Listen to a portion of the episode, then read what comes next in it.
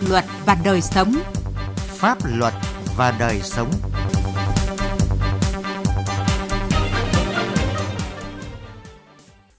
Kính chào quý vị và các bạn. Chương trình Pháp luật và đời sống hôm nay xin chuyển đến các bạn những nội dung sau. Thực trạng vi phạm trong lĩnh vực đấu thầu. Những giải pháp ngăn ngừa tiêu cực trong đấu thầu tài nguyên mua sắm tài sản công. Ai phải chịu trách nhiệm về 17 hecta rừng bị phá ở Con Tum? Pháp luật đồng hành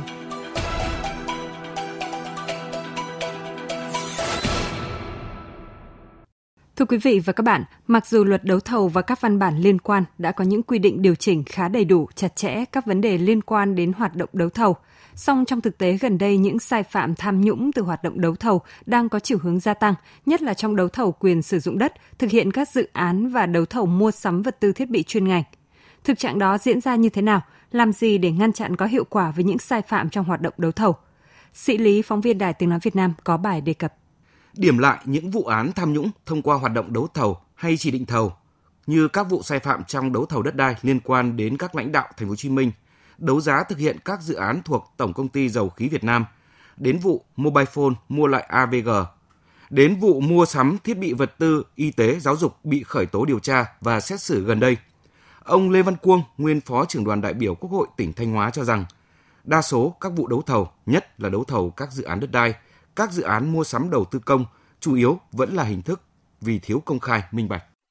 Đấu thầu là chỉ mang tính hình thức, thế còn người ta đi đêm, rồi người ta sắp đặt trước rồi, để quân xanh quân đỏ. Mà thậm chí là có cái trường hợp là ờ, có cái sự can thiệp của cả xã hội đen ở trong đó nữa.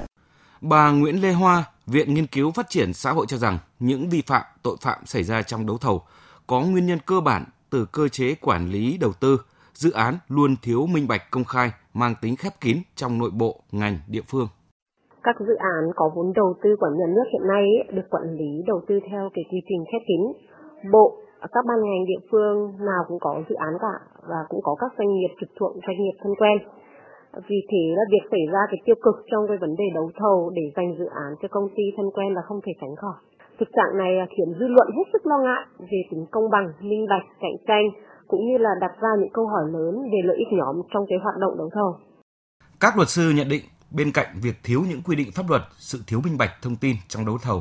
thì người tham gia đấu thầu chân chính còn gặp muôn vàn khó khăn trở ngại bởi những hành vi làm siết từ phía chủ đầu tư và đơn vị tổ chức đấu giá đấu thầu với vô số chiêu thức lách luật của các chủ đầu tư và đơn vị có chức năng tổ chức đấu thầu.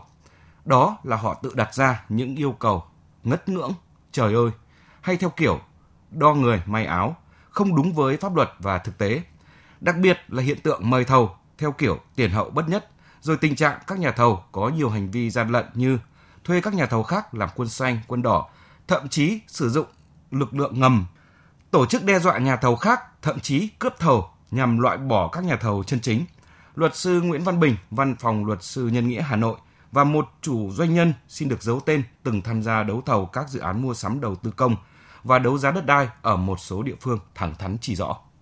Trong các công tác đấu thầu hiện nay thực tế là các cái chủ đầu tư như là các cái nhà thầu thường là không công khai minh bạch các cái thông tin và thường xuyên bắt tay với nhau để mua thầu, thông thầu. Có quá nhiều các cái chiêu thức mà để chủ đầu tư gây khó khăn cho các cái nhà thầu chân chính để tạo điều kiện cho các cái nhà thầu sân sau chỗ quen biết. Có những cái chủ đầu tư khi thì đăng tải thông tin thì cung cấp cái địa chỉ bán hồ sơ mời thầu trên cái thực tế thì có lẽ là chỉ tồn tại trên giấy làm cho các cái nhà thầu đã phải lòng vòng suốt cả cái thời gian phát hành hồ sơ mời thầu không thể tìm thấy khiến nhiều cái nhà thầu rơi vào các cái tình trạng kiệt quỵ. Em doanh nghiệp vẫn tiếp tục vào thì đe dọa anh em vây thầu mà không cho mua, đe dọa không được vào với thầu đó, với thầu đó đã có chủ rồi mà chúng tôi đang bảo vệ với thầu này. Luật đấu thầu 2013 mặc dù đã có nhiều quy định rất ưu việt, tuy nhiên trong bối cảnh các hành vi hối lộ tham nhũng, gian lận vẫn phổ biến và nhức nhối trong xã hội thì luật pháp là chưa đủ mà còn cần sự quyết tâm của cơ quan thực thi và giám sát thực thi pháp luật. Câu hỏi đặt ra là làm thế nào để ngăn chặn kịch bản này từ đầu, ngay cả khi các bên muốn mắc ngoặc. Bản chất của vấn đề nằm ở sự thiếu thông tin, thiếu sự kết nối thông tin giữa các cơ quan đơn vị địa phương và đặc biệt là trách nhiệm của các cơ quan quản lý nhà nước về đấu thầu còn non kém.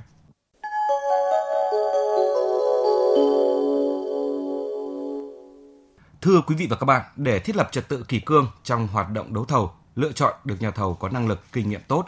có chi phí thực hiện hợp lý, đảm bảo chất lượng và hiệu quả kinh tế của gói thầu, thì bên cạnh hoàn thiện chính sách pháp luật về đấu thầu, chúng ta cần thực hiện nhiều giải pháp đồng bộ và chặt chẽ, đảm bảo cạnh tranh, công bằng, minh bạch. Ông Lưu Bình Nhưỡng, Phó trưởng Ban dân nguyện Quốc hội cho rằng, với sự ra đời của luật đấu thầu, luật đầu tư công sửa đổi cùng với hệ thống pháp luật liên quan đã tạo ra hành lang pháp lý điều chỉnh các quan hệ liên quan đến đấu thầu và cũng đã phát huy được tác dụng nhất định. Tuy nhiên, vẫn còn những lỗ hổng nhất định. Song vấn đề quan trọng nhất là chúng ta thực thi pháp luật chưa nghiêm. Các cơ quan cá nhân có trách nhiệm không làm tròn bổn phận của mình, thậm chí vì mục đích vụ lợi mà làm siếc trong đấu thầu. Liên tiếp những vụ việc sai phạm nghiêm trọng liên quan đến việc quản lý sử dụng đất công, đấu thầu đã làm rõ tình trạng đó. Khi đứng trước vành móng ngựa, các bị cáo có chức quyền đều cho rằng do cơ chế chính sách chưa rõ ràng. Đây là cách trả lời biện minh cho những sai phạm vì lòng tham và lợi ích nhóm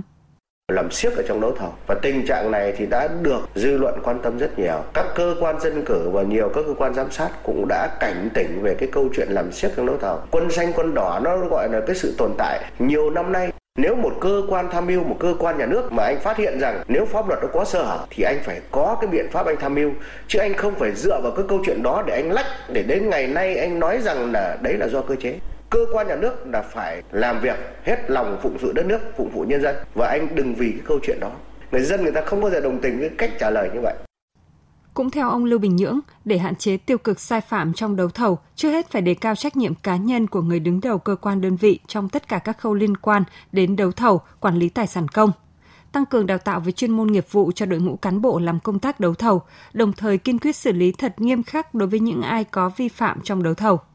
Còn ông Nguyễn Trung Đức, chuyên gia pháp luật kinh tế thuộc Hội Bảo trợ Tư pháp Người nghèo Việt Nam cho rằng, các cá nhân giữ trọng trách dễ dàng vi phạm quy định về quản lý sử dụng tài sản nhà nước gây thất thoát lãng phí, xuất phát từ nguyên nhân họ được trao quyền quá lớn, tỷ lệ nghịch với đạo đức và trách nhiệm công vụ của họ. Trong khi đó, việc công khai minh bạch về quản lý sử dụng tài sản công và đấu thầu các dự án lại chưa thực sự tốt – vì vậy, để hạn chế tiêu cực trong hoạt động đấu thầu thì phải đẩy mạnh sự công khai minh bạch tất cả những thông tin liên quan đến các gói thầu đưa ra đấu thầu, tổ chức thực hiện đấu thầu qua mạng để hạn chế quyền chỉ định thầu của người có thẩm quyền.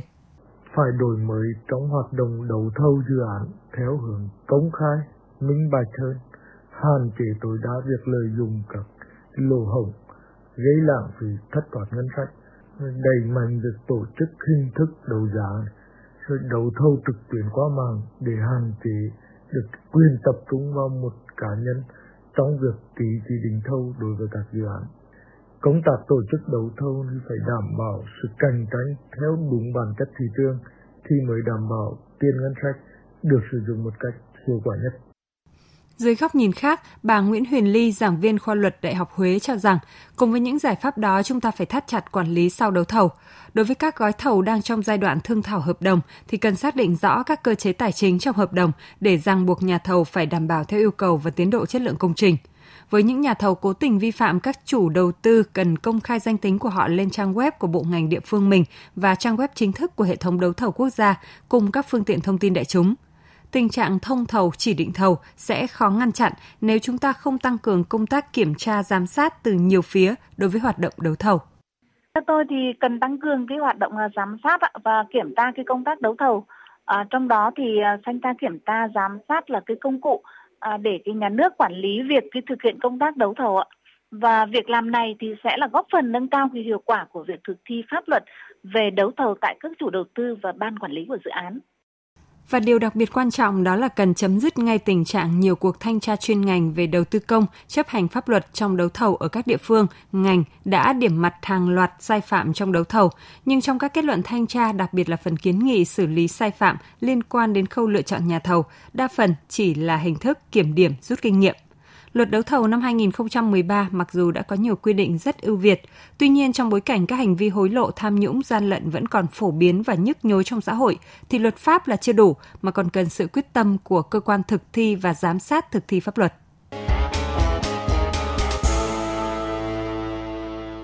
Thưa quý vị và các bạn, Thời gian qua có thông tin về việc 17 hecta rừng ở tiểu khu 726 thuộc địa bàn xã biên giới Iadan, huyện Ia Hờ tỉnh Con Tum bị người dân triệt hạ lấy đất sản xuất nông nghiệp và gần đây sự việc mới được xem xét.